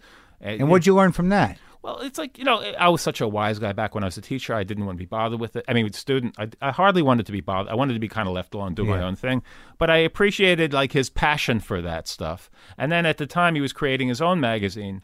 Right at that time, 1980, called Raw. Yeah, I and he was remember looking that. for young contributors, and he, he picked specifically me and Mark Newgarden and Kaz to be in the first issue, which was What was terrific. the other guy's name? Panther. Was Yeah, it- Gary Panther. Yeah. yeah, yeah. He's terrific too. Was he, he- used to be in Los Angeles. He's in Brooklyn now. Yeah. but he did like this um, amazing like punk. punk Yeah, kind of, yeah, it was and did, and also interesting. did covers of Time magazine. And Yeah. stuff at the same time. I think I have a couple of the old raws up there somewhere. Yeah, That was amazing. That was Yeah. a huge book. great. Yeah, it was like large size. It was like Life magazine size comic. Mm-hmm. You know, it was like the next step from underground comics, which were kind of like uh, over at that point, Yeah. 1980. Why did you and your brother like you? You and your brother did how many books together? Two. we had two books come out. The first one was "Persons Living and Dead" with the Shemp cover. The second was called "Warts and All" with the uh, warts that uh, embossed warts that you can, you know, that Yeah. Stevie Wonder could enjoy. You know, um, and and then after that, we kind of like drifted apart. He was a more into in, in, he was a, became a, he was a magi- mu- magi- musician. He Yeah. moved to Dallas. I moved to Pennsylvania. We kind of also I wanted to branch out and do work for. Um, I was doing work for Spy magazine, so I was doing a lot of illustration That was work. a good magazine. What happened to that fucking magazine? You know, it had its time, and then Yeah. everybody moved on. Like Kurt Anderson moved on to the radio, and C- Graydon Carter like became editor of some magazine. I forget what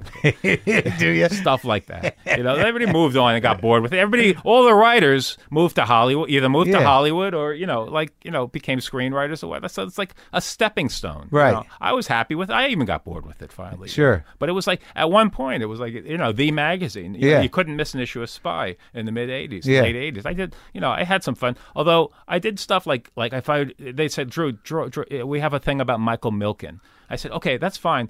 You got to tell me who Michael Milken is. It's like you know, because I or Lee Atwater. It's like I don't know who these guys. You know, Do you have any room for my Milton Berle piece? yeah, I was, I was thinking along that. Like I could draw like the politicians like Reagan, but like some of these guys for out of left field. I said, look, I'm I'm fine with it, but you just got to explain to me who these people are. You know. But then you do like you do a portrait like uh I, I gotta buy some of these.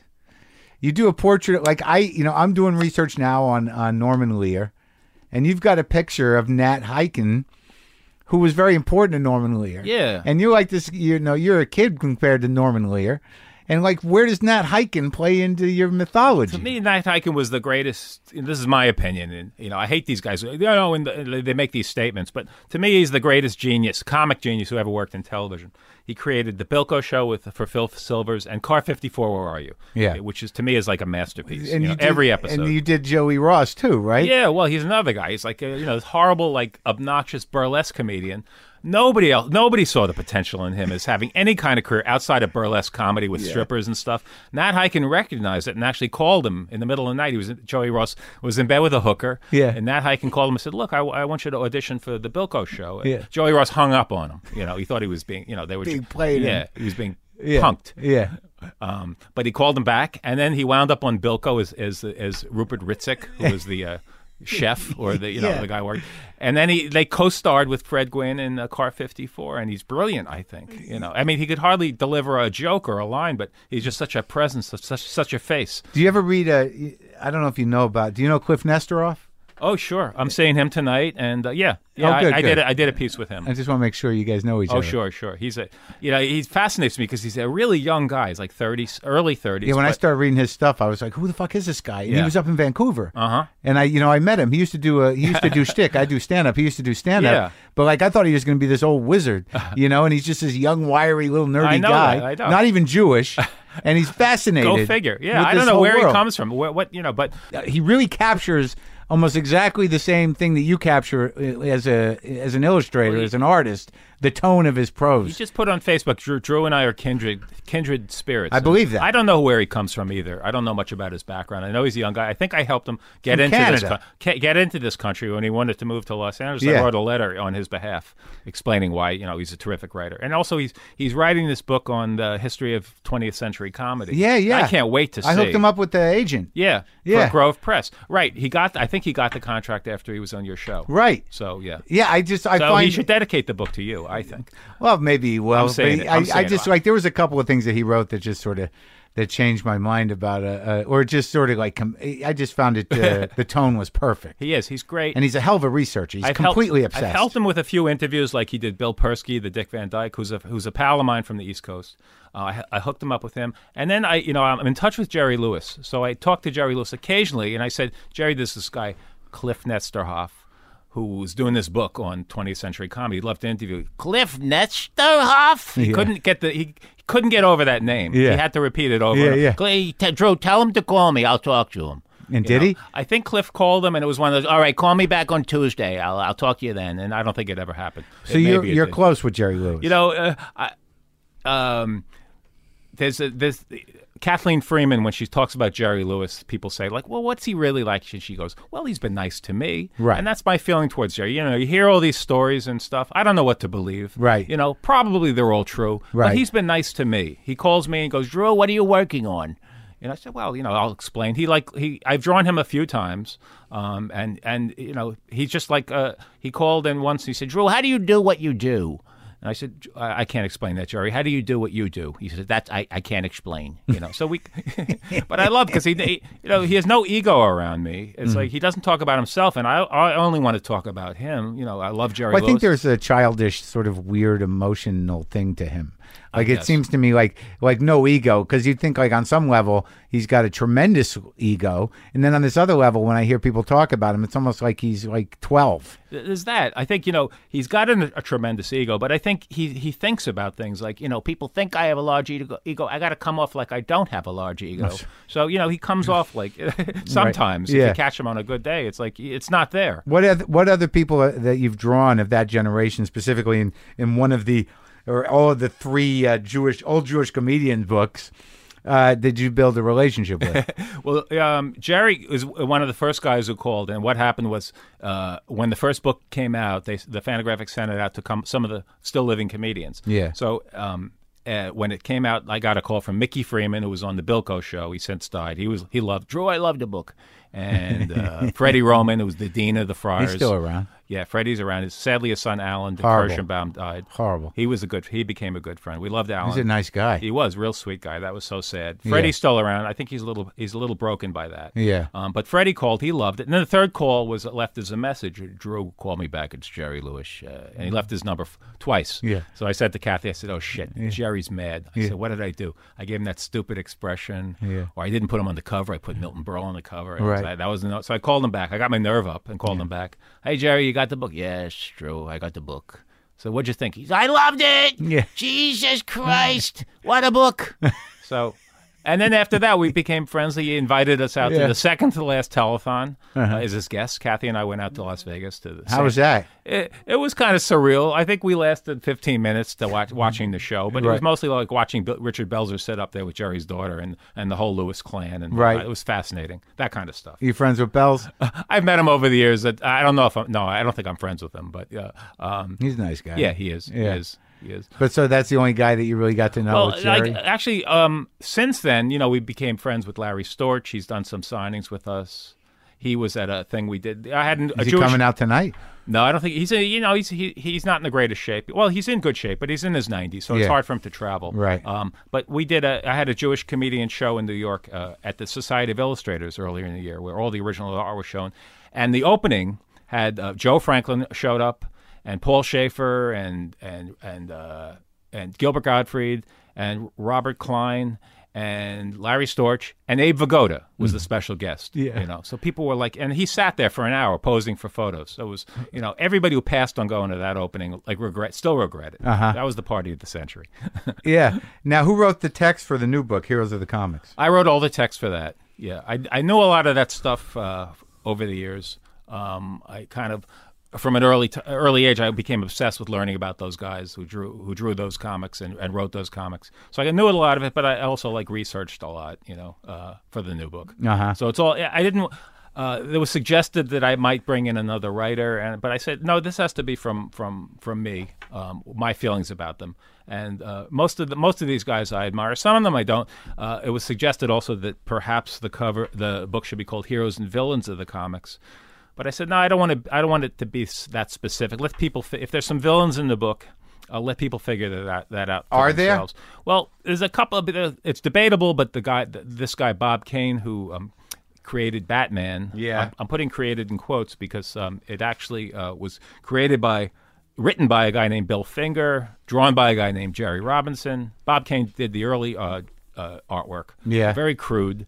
Um, for the first piece and some of the early stuff, but it was all like he had a whole staff, but they never got credit. Right. that was a lot of things with these guys. Most of them never got credit. You know, they Right. did this work. They were happy to have the work. They weren't looking to make big a lot of money, but they went uncredited. A lot of them did. So I'm giving them their you know their due. I think a lot of you know just showing what they look like you know, and presenting their life stories. Yeah. But uh, uh, some of the other villains might be. Um, uh, Frederick Wortham would be the main guy who was like the, he's the last image in the book, and he's the guy who wrote Seduction of the Innocent, which was the book about um, how comic books are uh, causing ju- ju- juvenile delinquency, and that led to the Comics Code and, and comic books and DC Comics ending and, and some of the other. And was he a, ca- a cartoonist? No, he was actually a psycholo- psychologist with a, with a, a lovely record of doing some great work. He he op- operated out of Harlem um, in the 20s and 30s, and then all of a sudden he became obsessed with with how comic books were harmful for children, and also changed like you know. Uh, uh, changed a lot of the facts, like uh, changed a lot of his research where he Yeah. like you know would just like add things like just to make it make things uh, seem more horrible than they were. And why'd you include him in the book? Well, you know, he's like he was a hero because he had such a profound effect on comic books. Finally, like shutting down EC Comics, shutting down Lev Gleason, uh, turning comic books bland. If so, he you know, in a way he could be a villain, but to me he's a hero because he just. Uh, Spawned it you. would be hard to do. Yeah, it would be hard to do a book and not include him. And also, it's interesting about him is later in life, as he was an old man, he became co- obsessed with comic book fanzines and r- even wrote a book about them, It was sort of as a penance maybe for what he did to comic book. And then showed up at some of the conventions and got booed and never never appeared again, which is Interesting. fascinating. So to the me. way you spin it is that you know, even though he, he may have been misguided, the the action that came from his research was to liberate cartoonists. It, I, well, in a way, yeah. He kind of like you know, I lose in, as I say, I lose interest in mainstream comics after what he was responsible for happened. so on some comic level, books. he freed you guys. I think so, and probably other people as well. Like I wasn't like looking to the mainstream for for that kind of stuff. And then Robert Crumb came along a few years later. And what now? What do you what do you use as source material? Because a lot of these guys are dead. Well, it was, that was tricky because a lot of them, aside from being dead, I didn't want to annoy any relatives. Like, Right. I didn't seek out to like, could you send me photographs of.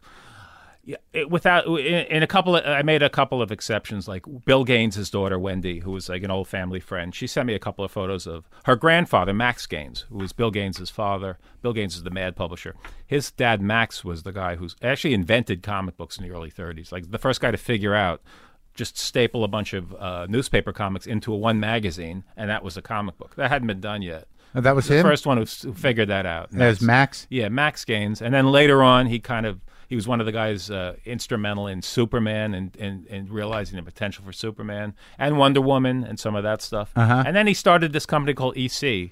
Uh, educational comics. It was very, it just like limped along. It was bland. It was unappealing. It appealed to little children. Yeah. Tiny Todd Comics. He died in a, a boating accident in 1947. He was in his early 50s, and the son and the company fell to the son William, who was training to be a science chemistry teacher, a chemistry teacher, a high school chemistry. Right. He had no interest in comics, and all of a sudden it was like a, like you know sort of like Citizen, Citizen Kane, where he you know he all of a sudden this company was his, and it's okay let me let, me- let me make the best of it, and then it built up from there. He hired Al Feldstein, and little by little it built up. to Mad Magazine. Well, it built up like where they would like introduce the horror stuff and the crime, Right. And then he gave Harvey Kurtzman free reign to create Mad, and they did these beautiful war comics, like realistic war comics for the first time. Uh-huh. And then Mad, and then and then it just ended like abruptly in 1955, and that was it. And just just le- just Mad was left. And Mad still exists, doesn't it? Yeah, it still comes out. Yeah, Is it? And some of the guys are still around, right? uh, only Al Jaffe. That's it. from the original. Now he's not he's not even one of the original guys, but only Al. Uh, I but Don think from the Martin's old- dead. Jack. Da- uh, Jack. yeah, uh, Jack Davis is retired. yeah. Mort Drucker's retired. Yeah. they're still kicking. Um, Dave Berg. yeah, he died a few years ago. Uh, Paul Coker, you might remember him. Ah. Yeah. Uh-huh. he's still around. He still does work for them. Very few. It's mostly new guys. I do work occasionally for them, not too often. Um, And what do you think about your contemporaries? Like the like you know, I'm very impressed with that guy. What's his name? Charles Burns. oh, he's terrific. He's one of Right. my favorites. I love Dan Close, Close is great. Yeah. Chris Chris Ware. And oh yeah, yeah, yeah, yeah. I love his stuff. And Bag. You fr- are you friends with Peter? Yeah, we're fr- old friends with Peter Bagg. I Yeah, date he's a back nice 30 years. guy. He is. He's a terrific guy. I liked his stuff too. I think uh, Mimi Pond's work is terrific. She has a new graphic novel out, and uh, yeah, there's a lot of great stuff. There's some n- stuff that's not so great, but I don't pay attention. There's so much of it. You got to pick and choose. But Fanagraphics, I think, publishes the best stuff. Uh, Yeah, Maybe yeah. I'm biased, but that's my feeling. You know, when they put it out, it's like u- there's u- usually something to it. They're like good curators in a way. Yeah, it's the great old stuff. They editors. bring back the old stuff and then introduce like the best of the new stuff. I and think. and now in terms of entertainment, I mean, you know, from do you do you still watch the Three Stooges? occasionally I still appreciate them, mostly on YouTube. I'll put it on, but you know, I, like people think I'm obsessed with Ed Wood and this stuff and that, but I'm more, more content with just to be with my wife and our beagle Darla. who Yeah. we uh, adopted a month ago from the, from the local shelter. She was unadoptable, but we adopted her. Um, But occasionally you poke around, you like you to yeah, I still mostly on YouTube and stuff or And on TV. but I slowly- still poke. Yeah, it still gets me. I still like you know I'll have to watch it over and over. Like just the like last week, Yeah. I watched Mo Howard like slapping Larry in the head. He was aiming for Shemp, but he slapped Larry. First, I died with laughter, and then I just watched it compulsively over like ten times. Just like it's it's like poetry. It's like ballet to me. You Like, know? uh, I mean, I just- ballet puts me to sleep, and, and- but I can watch that. You know, I just, watched like, the, uh, over and the over. two versions of and slowly, what is it? And slowly I turn. oh, with Sidney Fields. Uh, w- yeah, and then I watched Abbott and Costello do it too. Yeah, yeah, beautiful, beautiful stuff. Yeah. Well, then you have Joe Besser as Stinky. There's just nothing, you know, it's just sublime. And Joe Besser was not a great stooge, but he was a great Stinky. it's like, you know, like I said about Curly, he's like from another world. It's like, Yeah. who comes up with stuff like that? Yeah, it was, and his whole his whole the way he his energy was Right. bizarre. You're right. And it's like we watch Abbott and Costello shows occasionally. We have them on DVD, and we, but we said, oh, I hope this is a Stinky. You know, Yeah. you know that feeling. You don't know them all by now. I do, but uh, you know, that's the stuff I can watch over and over. I never get sick of it. You know. And what what what do you do for do- what do you enjoy in current culture? uh, You know that that that like is entertaining. Oh, currents. I don't know. you know, I, I really do turn towards towards the past. Yeah, I like Downton Abbey. yeah, I do. I have to admit. Yeah. I do. But that's I, like the opposite of what you're talking exactly about. whatever you don't expect. Is what, Yeah. But I like really go back to the past. Like I, you know, we watch TCM. We watch old movies basically. That's it. You know, Yeah. Old TV shows. You know, Shout Factory. I do work for them. I did their Marx Brothers DVD. Recent. Their their old Marx Brothers when they got old. Oh, they put that up. yeah. The Ar- Marx Brothers on TV. They did.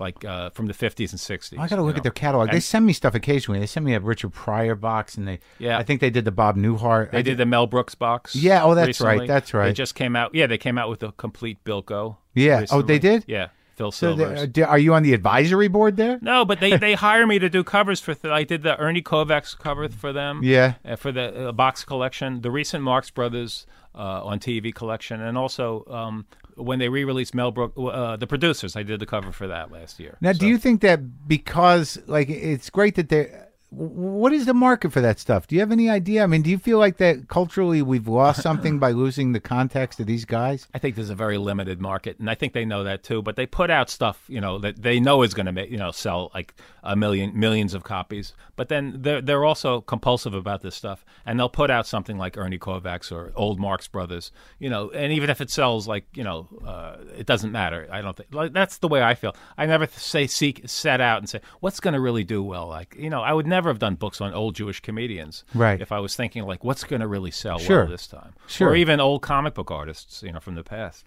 Well, I But love never it. Think, never think along those lines, and you know, maybe that's maybe that's not so smart, but you know, that's I, I- the only way I can operate.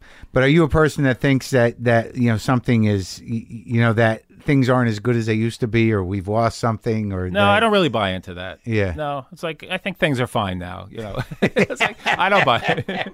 no, I don't think that way. I Everything's think they all were right. great then, and I think they're great now. You know, Yeah. I have no complaints. You know, I'm enjoying things now.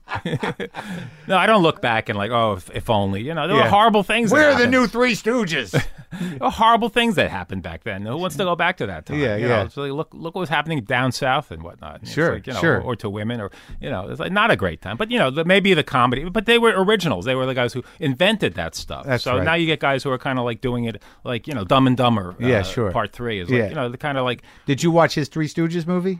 Uh, the the Farrelly Three Stooges movie. I watched. I think I watched it only because my my pal Craig Bierko was in it. I think Yeah. that's the only reason I watched it. Uh, I thought the guy the guy who did Mo was good, Right. Uh, and that's it. Uh, I didn't think much of it. you know. I, did- I watched the one. Remember the one from TV from a few years ago, and they did one a TV version. Again, I think the guy who did Mo was good in that one. Too. Uh-huh. Yeah, most the one to get. yeah. if you're gonna the get two one. guys, they got got Mo, but the rest of the guys not so great. Yeah, yeah, yeah. It's hard to do those. But I with- love watching those, like you know, the the the, the Bud and Lou movie with Buddy Hackett and Harvey Korman. It's fascinating how wrong they get it, Uh-huh. Yeah. and how miscast those guys were. I didn't see It's that Like, one. watch it. Just wa check that one. I don't know if it's available. But It's gotta be. And then the W.C. Fields and Me with Rod Steiger. It's just so awful. You know? Yeah, And yeah. Valerie Perrine, who Yeah. I think gets naked in that. Yeah. I think it was in our contract back then. She had to be naked in, in any movie. I think if she was in Mary Poppins, she would have it. She would be She's naked in Lenny too. Exactly. It's Yeah. Even it was no reason for her to be naked. So I break. My dad wrote Steam Bath. And Yeah. that was on PBS in the early '70s with Bill Bixby. Yeah. And Valerie Perrine was, is naked in that. So No, I brought that up with Gilbert Gottfried re- recently. I said, Yeah. you know, Steenbath. He goes, "Oh, that's the one with Valerie Perrine." with-" I said, "I knew that was all you're going to remember from that." Mm-hmm. You know, All right, man. Well, it was great talking to you, great talking to you, Mark. and uh, I like I like all the books. Oh, I appreciate it.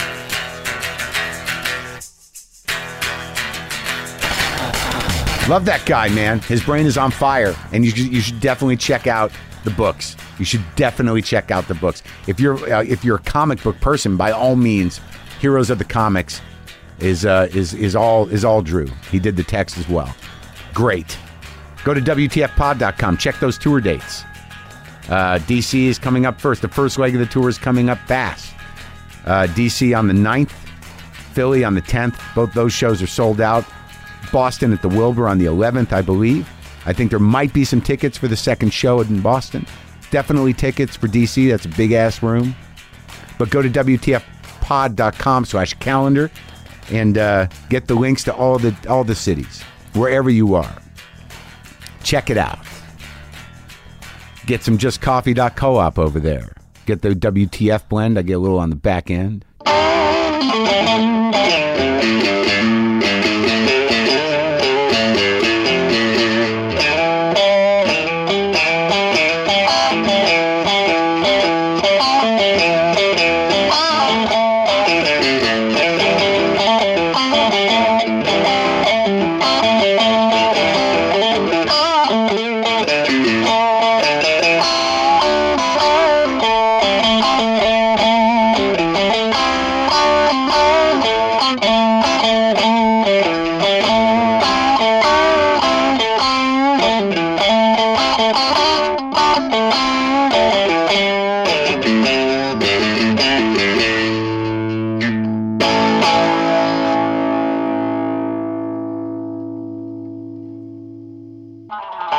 Boomer lives.